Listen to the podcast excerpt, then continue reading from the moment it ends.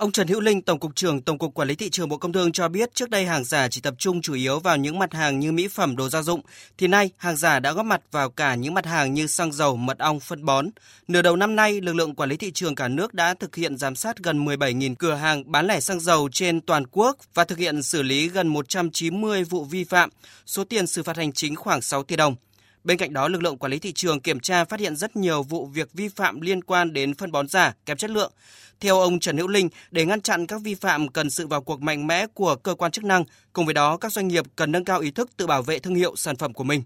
Tổng cục Quản lý thị trường sẽ trình Thủ tướng Chính phủ 3 đề án tập trung vào công tác chống hàng giả. Đó là đề án xây dựng hệ thống truy xuất nguồn gốc các sản phẩm, đề án chống gian lận thương mại trên môi trường thương mại điện tử và đề án nâng cao năng lực thực thi cho lực lượng quản lý thị trường.